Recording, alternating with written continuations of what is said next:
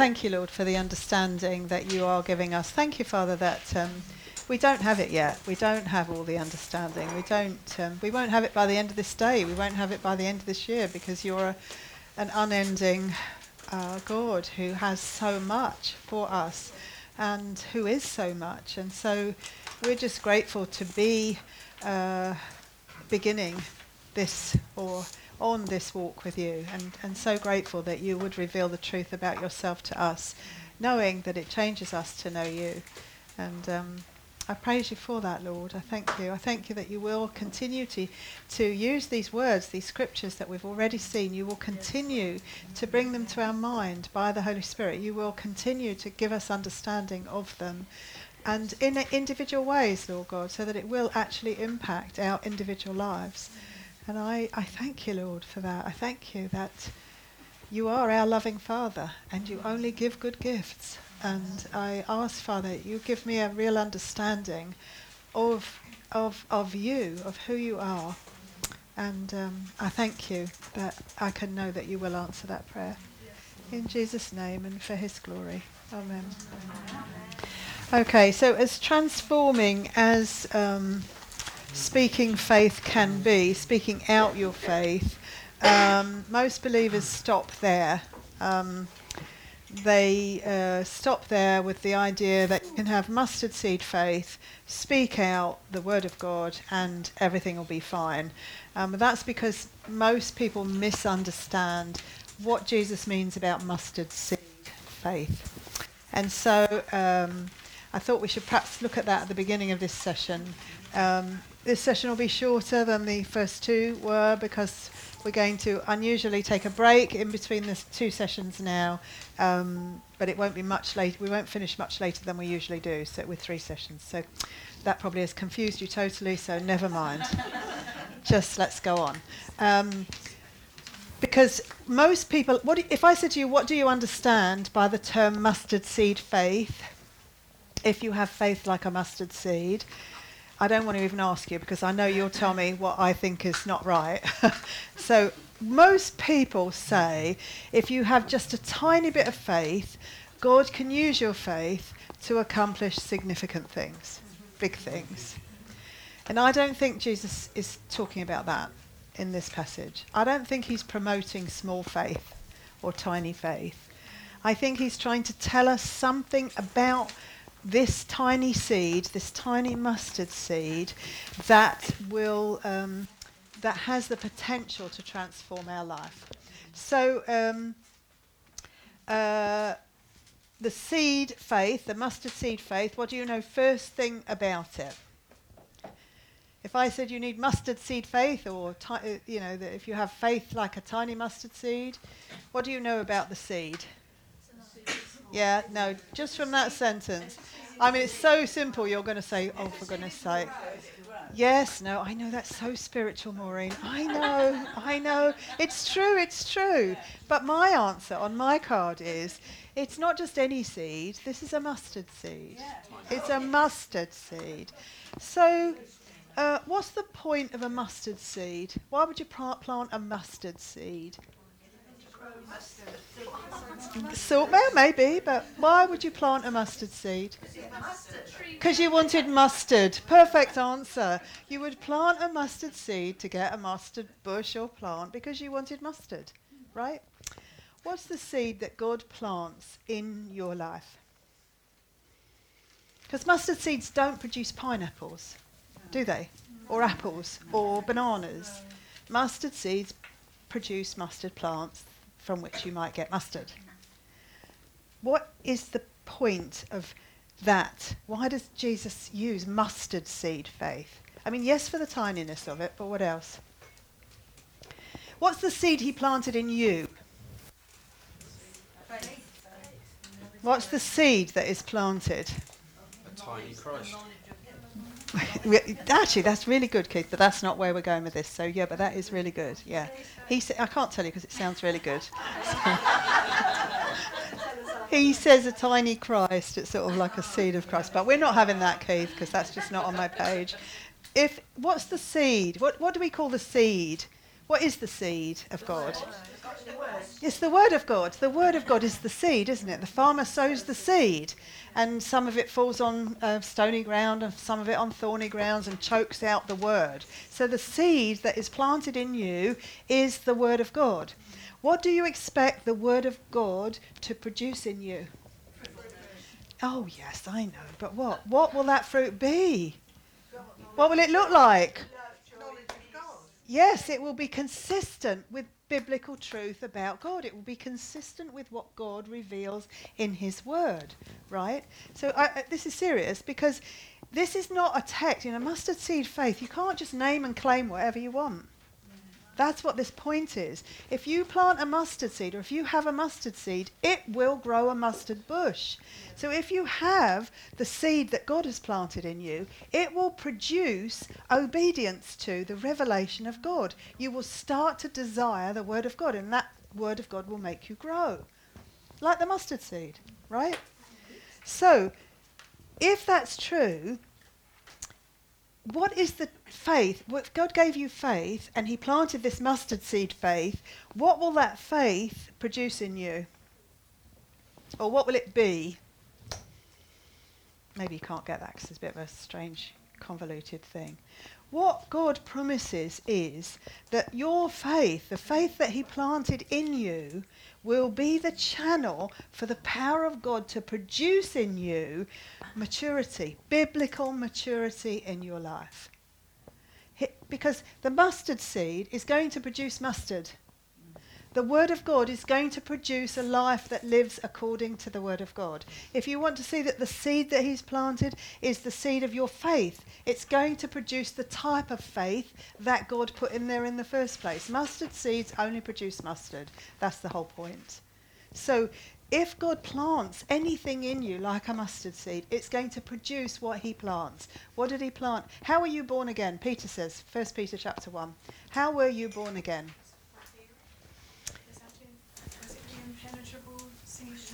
First Peter chapter 1, you're almost there, Linda. That you were born again, not by perishable, but um, imperishable, by the living and enduring word of God. You were born again by the living and enduring word of God. That's 1 Peter 1, verse 23. You were born again by the word of God. If you were born by the word of God, what's going to grow you up? Word of God. And what's what you're going to be start to look like in your life? What's your life going to start to manifest and evidence?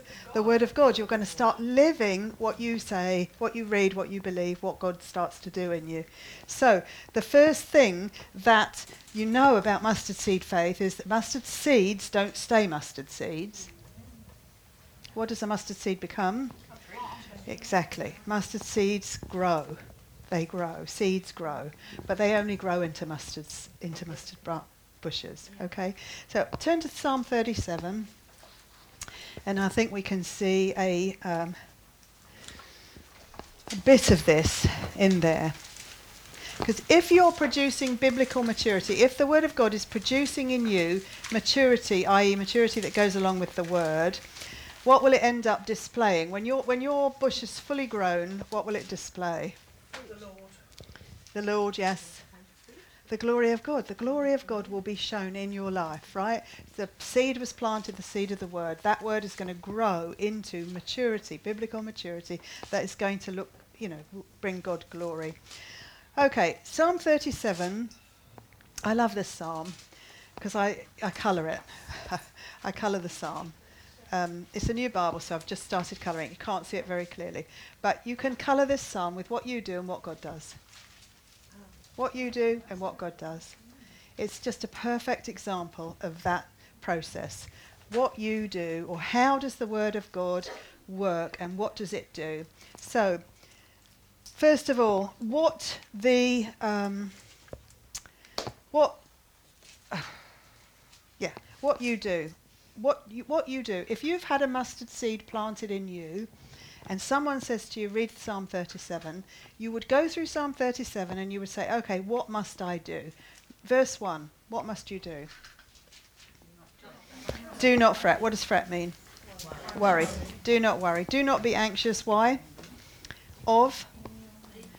Because of evildoers. Don't be anxious because of those, or don't fret because of evildoers, and don't be envious to do wrongdoer towards wrongdoers. So, what do you know about the evildoers and the wrongdoers? If you're likely to be envious of them, what do you know about them? Yes, that's true, but you don't know that yet. We haven't got there yet, Francois. We're still in verse 1. What if you could be envious of these wrongdoers, what do you know about them? Sometimes they seem to have a better life than me. So sometimes people who don't know God seem to have a much better life than people that do. Why is that?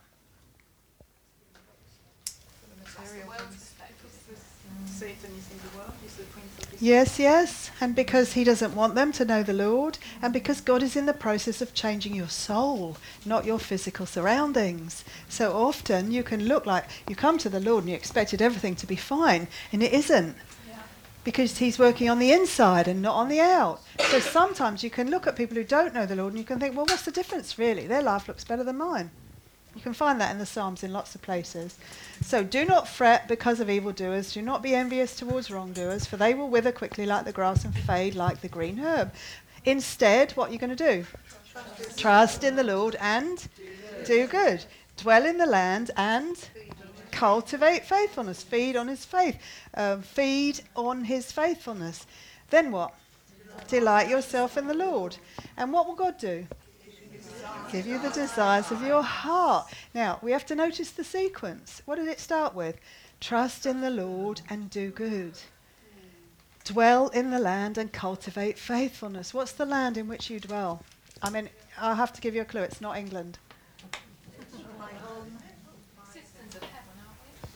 You're citizens of heaven, but you're not quite there yet. You're still on this planet. So, what's the land in which you dwell?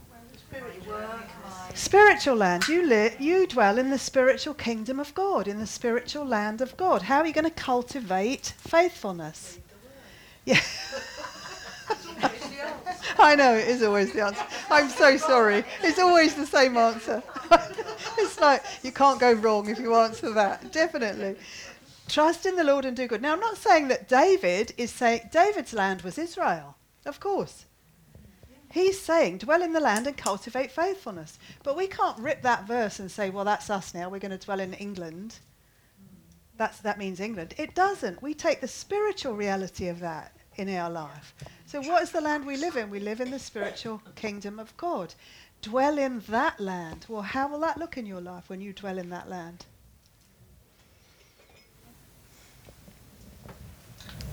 living in the spirit. You'll be living by the Spirit, in the Spirit, with the Spirit. You'll be understanding that this physical world is not my home. My home, where I want to dwell, is where God is. I'm looking forward to my heavenly citizenship. I belong there. I'm looking forward to that place. And while I'm down here, I'm going to do everything I can to remind me of home. Did you, have you ever lived overseas? I lived overseas for 28 years. Jill's lived overseas. She's lived in Australia for a long time. So now she's back. So what do you do when you're somewhere else? And, you know, I, I enjoyed being somewhere else, but you know what I mean. It's just for the example. You're in a place, a foreign land, and you want to be at home.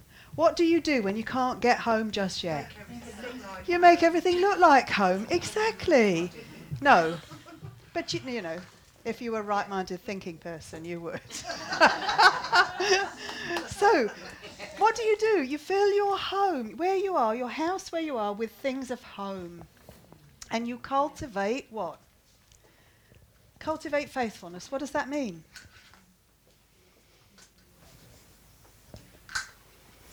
What does cultivate faithfulness? Yes, and you're going to try and build your faith. You're going to grow your faith. Cultivate, grow, grow your faith. You're going to do everything you can to cultivate faithfulness in your life, i.e., to live a life that demonstrates faith and that grows faith. So you're going to do that. Delight yourself in the Lord. And as you, ha- what does it mean to delight yourself in the Lord? You're wondering what this has got to do with mountains, but unless you keep up, we won't know. So enjoy Him. Enjoy Him. Enjoy the Lord. How do you enjoy the Lord? Spend time with Him. Spend time with Him. And when you're with Him, what are you going to do?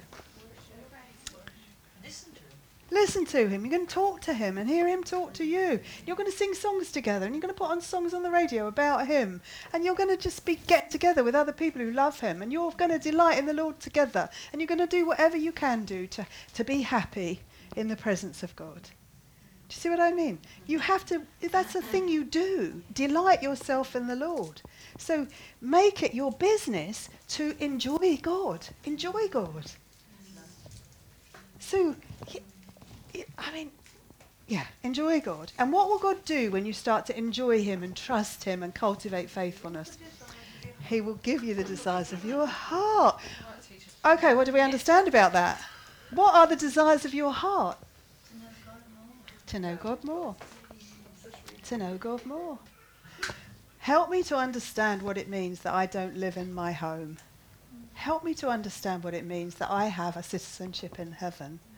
Help me to cultivate the faithfulness that I need to be able to live here knowing I belong there. Help me, God, to delight in you, to enjoy you, to really see you as someone that I long to be with. Help me to do that. What will God do? He will give you those desires. He will give you those desires. Just transfer that thought to mountain moving faith. Transfer that. Okay, you're trusting in the Lord and you are doing good, i.e., you are trying to be what God wants you to be. You're trying to grow in your knowledge of Him. You're walking, what does Colossians 1 say? Grow in your, that you be filled with the knowledge of God in all spiritual wisdom and understanding, that you might walk in a manner worthy of God. As you grow in your knowledge of God, you will walk in a manner worthy of God. And you will bear fruit because you will be pleasing Him. And all of that will end up you being changed on the inside and having desires you never thought you'd have. And when you have those desires, you'll find that God starts to give you the desires of your heart. And when He does, you will realize your mountains have been moved. They've been moved. You had a mountain, and it was that you didn't know that how to enjoy God. And you didn't think you were supposed to because you didn't think he wanted you to enjoy him. You thought he wanted you to serve him. So you had this idea that God was your master and that you had to serve him to please him. But the reality is, he longs for you to delight in him. He longs for you to know him and enjoy him because he is a father beyond any father you have ever met. He loves you with an everlasting love. He wants to fill you with the knowledge of his love, so much so that it just blows your mind. You can't believe that anyone could love you that way. See what I mean? You had a mountain because you didn't think God could love you. You had a mountain because you didn't realize you thought you had to serve Him. You, you had a mountain because you were slightly afraid of God and afraid of being close to Him. These are mountains that will just disappear, will move as you do what He's calling you to do. Psalm 37 is an amazing psalm. Commit your way to the Lord. What? What will He do? Trust also in Him and he will do it. What will he do? Yeah, but what will he do? It says, commit your way to the Lord, trust also in him, and he will do it. What will he do? Yes, but you have to go. It's, it's, actually not looking back here. He's going forward. He will bring forth your righteousness as the light. He will do it. You won't have to work at your righteousness. You won't have to try at your righteousness. You won't have to scrabble around wondering, how am I ever going to do it? He will bring forth that righteousness like the light. What's He asked you to do? He's asked you to trust Him. He's asked you to live here in this physical planet knowing that there is your home. He's asked you to delight yourself in Him. He hasn't asked you to go and run a marathon. He hasn't asked you to be a spiritual giant. He hasn't asked you to study His Word morning till night. He's asked you to enjoy Him and trust Him and commit your way to him, and he will bring forth your righteousness. He will do that. And what? And your judgment as the noonday, i.e., as your, your kind of reputation or your um, the way people see you or judge you or whatever, you know, the discernment. He will bring that forth. What's the next thing? Verse 7. Rest in the Lord. Rest in the Lord. And do what? Wait patiently for Him. Rest in the Lord. Rest in what about God? Rest in the Lord. What are you resting in? In His truth? Yeah, but what's the truth that you're resting in? He has done it. It's done. There's nothing for you to do. There's nothing for you to do. You are now and forever in what the Bible calls the rest of God. You have you don't have work to do. Christ has done it. You don't have anything to do to be anywhere. You are right where you should be, and you can rest in that place. Yes, yes. Rest, rest, rest, and wait patiently for Him. And what's the next thing? Do not fret because of him who prospers in his way because of the man who carries out wicked schemes. Cease from anger and forsake wrath. Do not fret, it leads only to evil doing. For evildoers will be cut off, but those who wait for the Lord, what? They will inherit the land. What are you going to inherit? What land? That land. You're going to inherit the land that you were born for. You were born for heaven. You were born for glory. You will inherit that glory. But you have to rest in the Lord. Wait patiently for Him. Don't fret because what you see around you. Don't get angry. Don't, you know, forsake wrath. You will inherit the land. And then verse 11 the humble will inherit the land and will delight themselves in abundant prosperity. That word that's translated prosperity all the way through here is peace. It's shalom. Police, uh, uh, peace, well being. Um, you could go through the whole psalm. We're not going to go through the whole psalm because um, it's too long, really. But I would advise you to go through this psalm and just um, look at what it says about those who are God's. Um, they're satisfied with little, better is the little of the righteous than the abundance of the many. Uh, the Lord sustains the righteous. The Lord knows the days of the blameless, and their inheritance will be forever. Um, uh, those blessed by him will inherit the land, but the righteous is gracious and gives. When he falls, when the righteous falls, he will not be hurled headlong, because the Lord is the one who holds his hand. There are so many promises in this psalm, and all you had to do was trust in the Lord and do good. Rest in him, delight yourself in him. He's going to do everything else. You've come in to rest, not work. You've come into real peace, not labour, hard labour. You don't have to work at pleasing God. You already please Him because you belong to Him. Honestly, you know,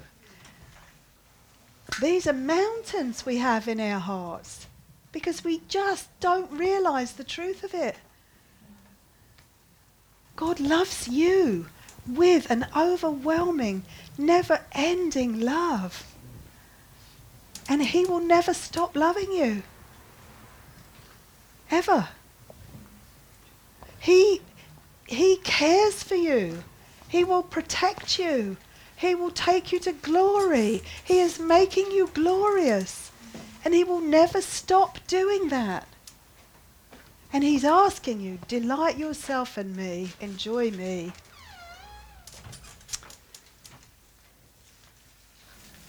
It is. I. It, yeah. Yeah. Verse 34.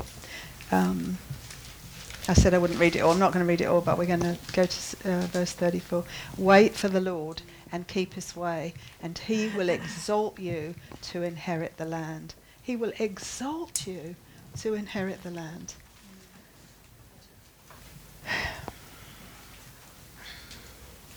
Verse 39 But the salvation of the righteous is from the Lord. He is their strength in time of trouble. The Lord helps them and delivers them. He delivers them from the wicked and saves them because they take refuge in Him. There is nothing that God will not do for you. Nothing. Nothing that He will not do for your best. He will carry you and walk with you and lead the way and walk beside and hold you up and everything you can think of. He will be a strong tower, a refuge, a rock. He will be everything that you need all of the time. And now look at your mountain. What is your mountain? What are you afraid of? What are you anxious about? What are you still bitter about? What are you unforgiving about? What don't you believe about God and you? What don't you believe about Him? Become a molehill. it's my flesh, really. yes. Stops me from uh, Yeah. break, breaking through. Mm. I don't want to let go. I know. I think I'm right. Yeah. Yeah. I'm right to be bitter in a way. Yeah. Mm. Yeah. And that's the thing. You probably are. Humanly, Yeah. you probably are. Mm-hmm. You know, there's terrible things done to us over the years. Mm-hmm. And, and, and they're not right. Mm-hmm. And they'll never be right. But God's not concerned with that. He's concerned with you. If you don't let that go all the time. Bitterness has to go because it kills you. It destroys you. And forgiveness has to go because it destroys the one who doesn't forgive. Fear has to go because it is destroying you and keeping you from the Lord. Yeah. Distraction. Yeah. And actually, you know what? You have to get to that, well, you don't have to get to that place, but God wants to take you to the place where you totally understand that He is for you. God is for you. He is for you. And every mountain, actually, probably, comes from misunderstanding or not believing that. Now, he's asking me to forgive, but if he really knew what had happened, he wouldn't be expecting me to forgive. And he's asking me to do this, and if he really understood how unfair that was, he wouldn't be asking me to do that. And I've lived all my life with people telling me one thing Are you really expecting me to believe that God thinks this? Do you see what I mean? It's a complete. It, what we come to is always Will I take God at His word? Will I believe, despite all of my history, despite all of my present, despite anything I might think about myself or other people might have told me, anything at all, will I d- believe God's word to me? He planted His word like a mustard seed in you. And you cultivate that word as you read it and believe it.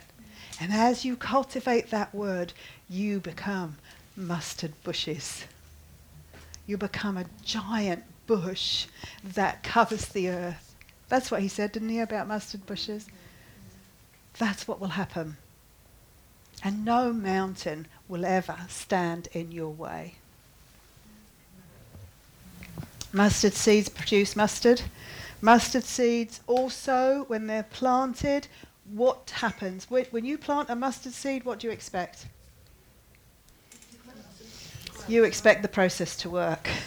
you expect a mustard seed to grow into something. Yeah. What is faith? What's the definition of faith from Scripture?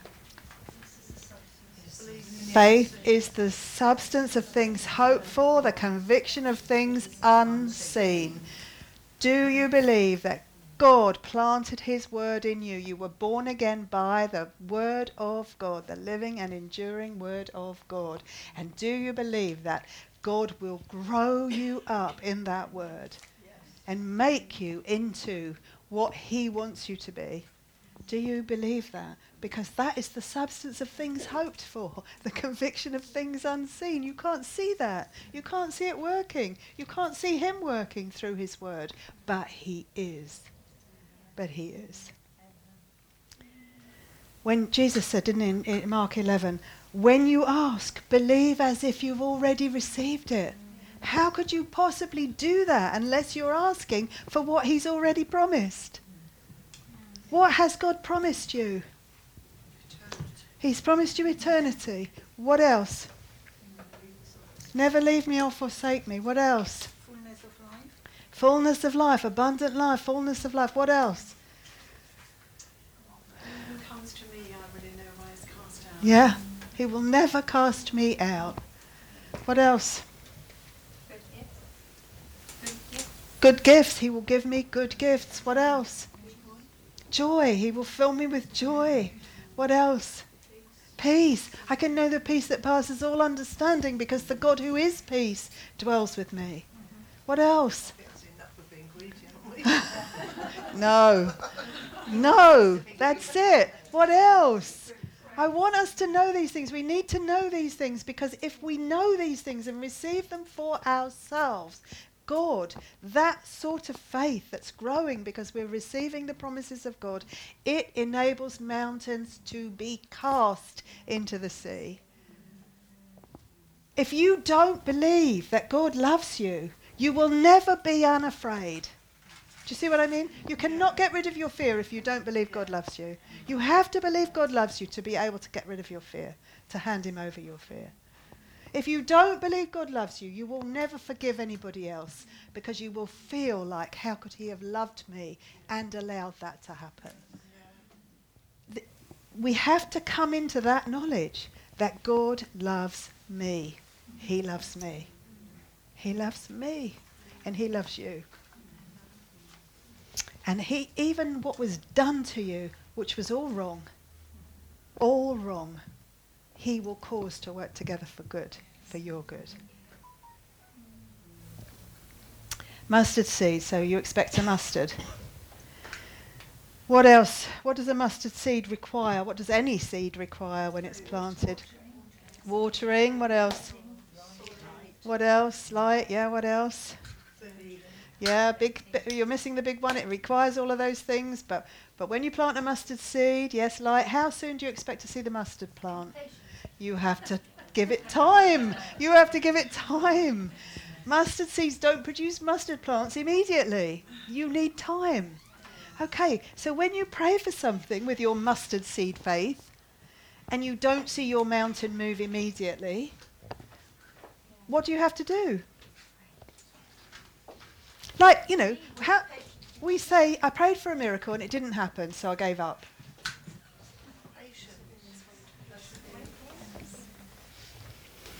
I prayed for a miracle, and I mean, you know, somebody told me that I could move mountains with my mustard seed faith, and I tried, and it didn't happen, so I don't really believe God now.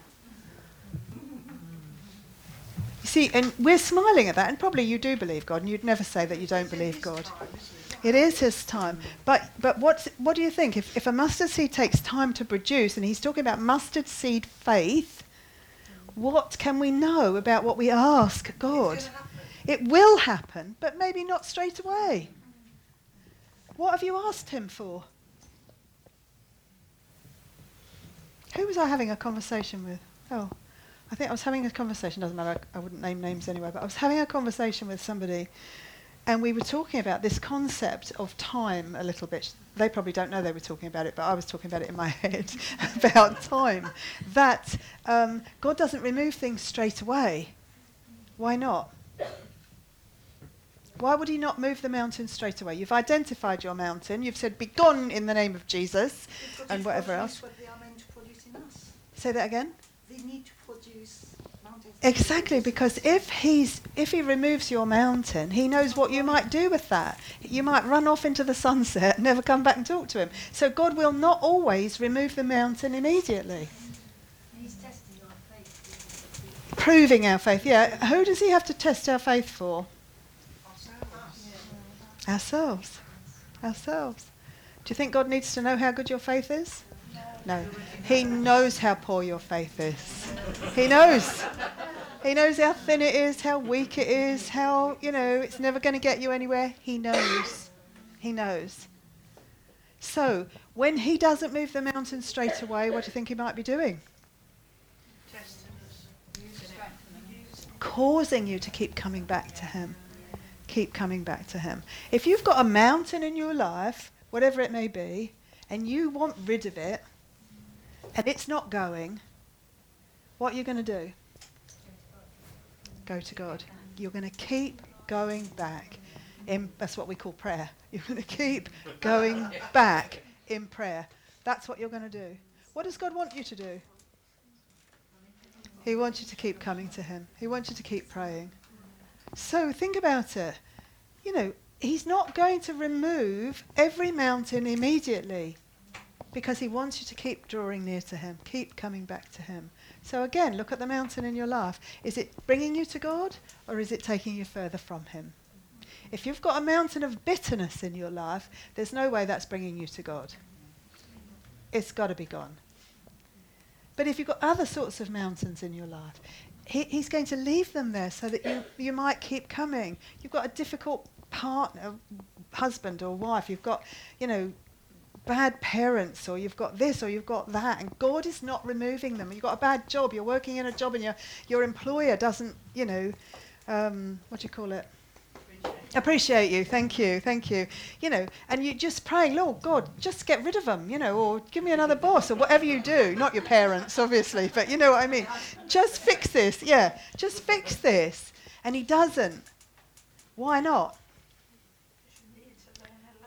because the longer he doesn't, the more you come to him. And the more you say to him, Lord, I don't know, is there something in me then that needs fixing before that? You know, so it's just this constant prayer, constant coming back to God. If it doesn't move, um, often uh, what you hear people say is, I prayed for a miracle and it didn't happen, so I stopped praying. If the mountain doesn't move, look at yourself. Why has that mountain not moved? What is that mountain? Why has it not moved? What is God trying to show me from that? I mean, seriously, how much do you pray?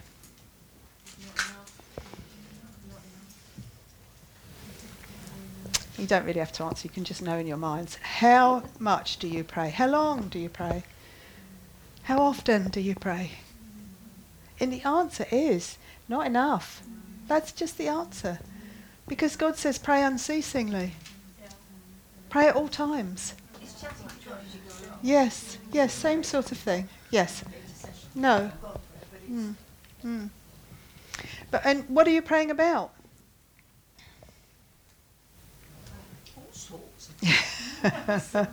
Yeah, but think about it. What am I praying about? And how often am I, am I praying? And how much do I want Him to answer those prayers? And really, am I praying for things that I know He wants? And actually, am I just praying all about my mountains? You know, is it all about my mountains that He's not shifting yet? You know, why am I coming to God? What is there? Why am I here? Why am I here on the planet? Why are you here? Yeah, to glorify God. In what way? How will you do that? What's your what's your like mission? Yes. Yes. And what did Jesus say? What's your commission? Go and make disciples. Go out and make disciples. So is that the main part of your prayer every day? Lord, give me an opportunity. Help me to be a disciple maker. Help me to be a disciple and then a disciple maker. Is that what you pray for every day? Probably not. Do you pray for God to be glorified in England? Do you pray for the church to get up and stand on its feet and stand for Christ and, and be like that? Is that what you pray? No. No, you don't. We don't pray that. We don't.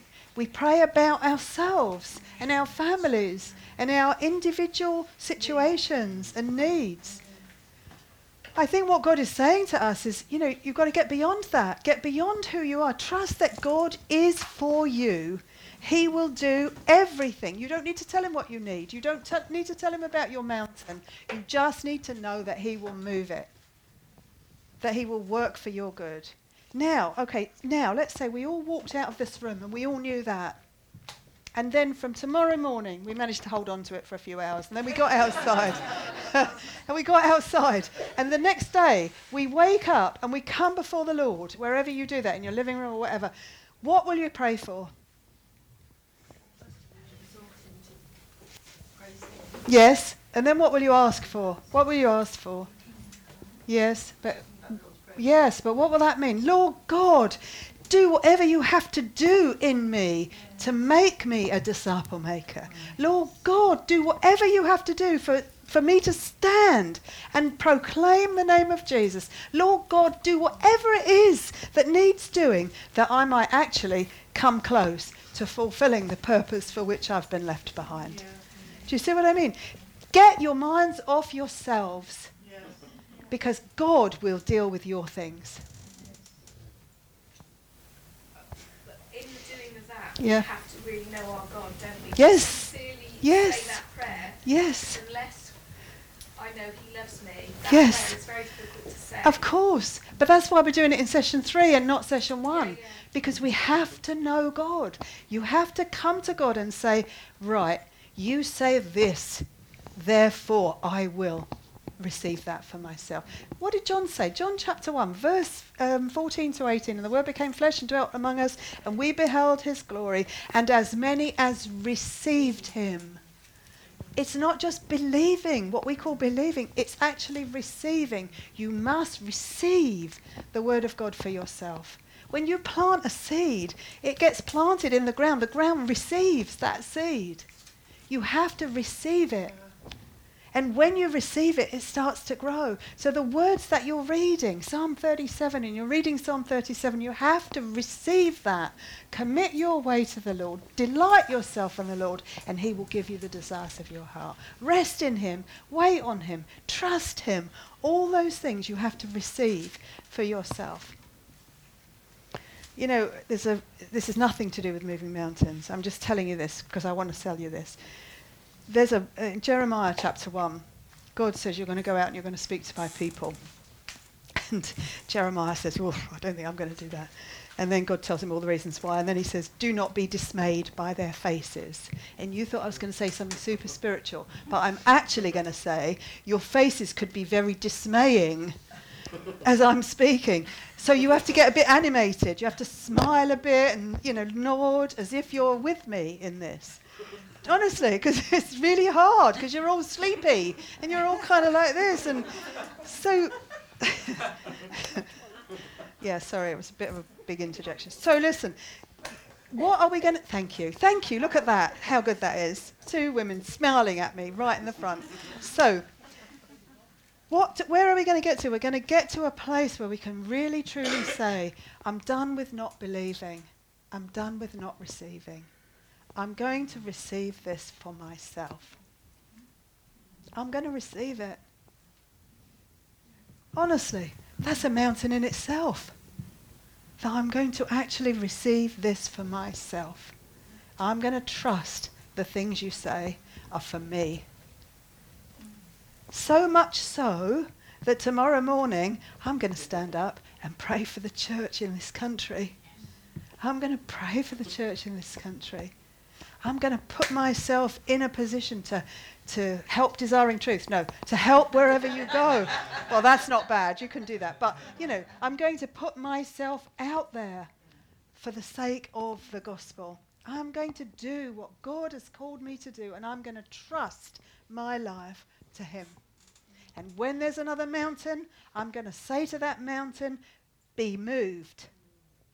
I'm going to speak to that mountain the word that God has given me. I'm going to walk so closely with God that I hear him speak and he will give me, what is it Jesus said? The Holy Spirit will bring to your remembrance the words that I've said. He will give me the precise word at the precise moment for the mountain that is in front of me. I will trust that if that mountain doesn't move straight away, there's something about it that will draw me closer to God. I'm going to trust, trust, trust that God is for me. And I'm going to pray for the things He wants me to pray about. I'm going to pray for His name to be exalted in this nation. You know, I listened to a message. I had written all of this, and I listened to a message from Carter Conlon of Times Square Church. I love his voice. He's got this deep voice. He speaks like this. Carter Conlon, Times Square Church. He's the church started by David Wilkerson, who who started a church for gang members in New York, and. Um, and, and so I'd prepared all of this, and then I heard his message, and it was almost exactly what I'm saying, only he said it in, in much shorter time. Sorry. he did. He said it in a Sunday message. And it was almost like, I, you know, at first I thought, I better tell someone I've written this already because they'll think I've copied it. but it was he was saying he was saying time is short. There's no time now to be worrying about yourself. You have to decide I'm receiving the truth for myself and I am going out for God. I'm going out and I'm going to be all in. I'm going to be all in for God. Time's short. It's so short. And we have to be going. I'm going to read just something before we take a quick break for tea and coffee. Uh, I've got a book in, on my shelf at home. Actually, my husband came into my little office yesterday. He said, Have you really read all these books? I said, Well, probably not all of them because I was given some. Said, Wow. Sit down and listen. I'll Yeah. read to you. yeah. Um, but one of them is a book by E.M. Bounds, who's a very old prayer warrior. And uh, this is a quote from him The church is looking for better methods. God is looking for better men. He uses the word men all the time. We have to forgive him of that. So we're going to say people. I'll put people in. The church is looking for better methods. God is looking for better men. This vital, urgent truth is one that this age of machinery is apt to forget. The forgetting of it is as detrimental to the Word of God as removing the sun from its sphere. Darkness, confusion, and death would ensue. What the church needs is not better machinery, not new organizations or more novel methods. She needs men whom the Holy Spirit can use, men of prayer, men mighty in prayer. The Holy Spirit does not come on machinery, but on men. He does not anoint plans, but men, men of prayer. It's called Power Through Prayer, his um, book. Father, hmm? it's in a book. It's it's uh, Power Through Prayer, E.M. Bounds. Yeah, I can copy that for you, Anne. Um, Father, we just want to say that I want to say, Lord, I can't speak for everybody here, but I want to say um, that I want to be one of those people. I want to be one of those people who really has set her heart on, on, on, on hearing you and coming close to your heart and knowing what you would have me do and say and be and wear and all of it, Lord. I want to be all in. I know my flesh is weak, Lord. I know that distractions come one after the other, and I know how easy it is to be turned aside. But I trust, Lord God, that you have said you will do it in me, that I can commit my way to you, and you will do it. You will bring forth my righteousness as the noonday. And so, Lord God, I commit my way to you. I ask you to make me a person of prayer, a person who will pray and pray and pray and pray for your will to be done, for the church to grow, for this nation, Lord God, to come back to its senses. I pray, Father, that you would enable each one of us here to come to the same place and to understand no matter the time we have left, we will spend it for you. We will just spend it all for you. Not because we have to, but because we want to. Because we love you, Lord. And we receive your love for ourselves. In Jesus' name. Amen.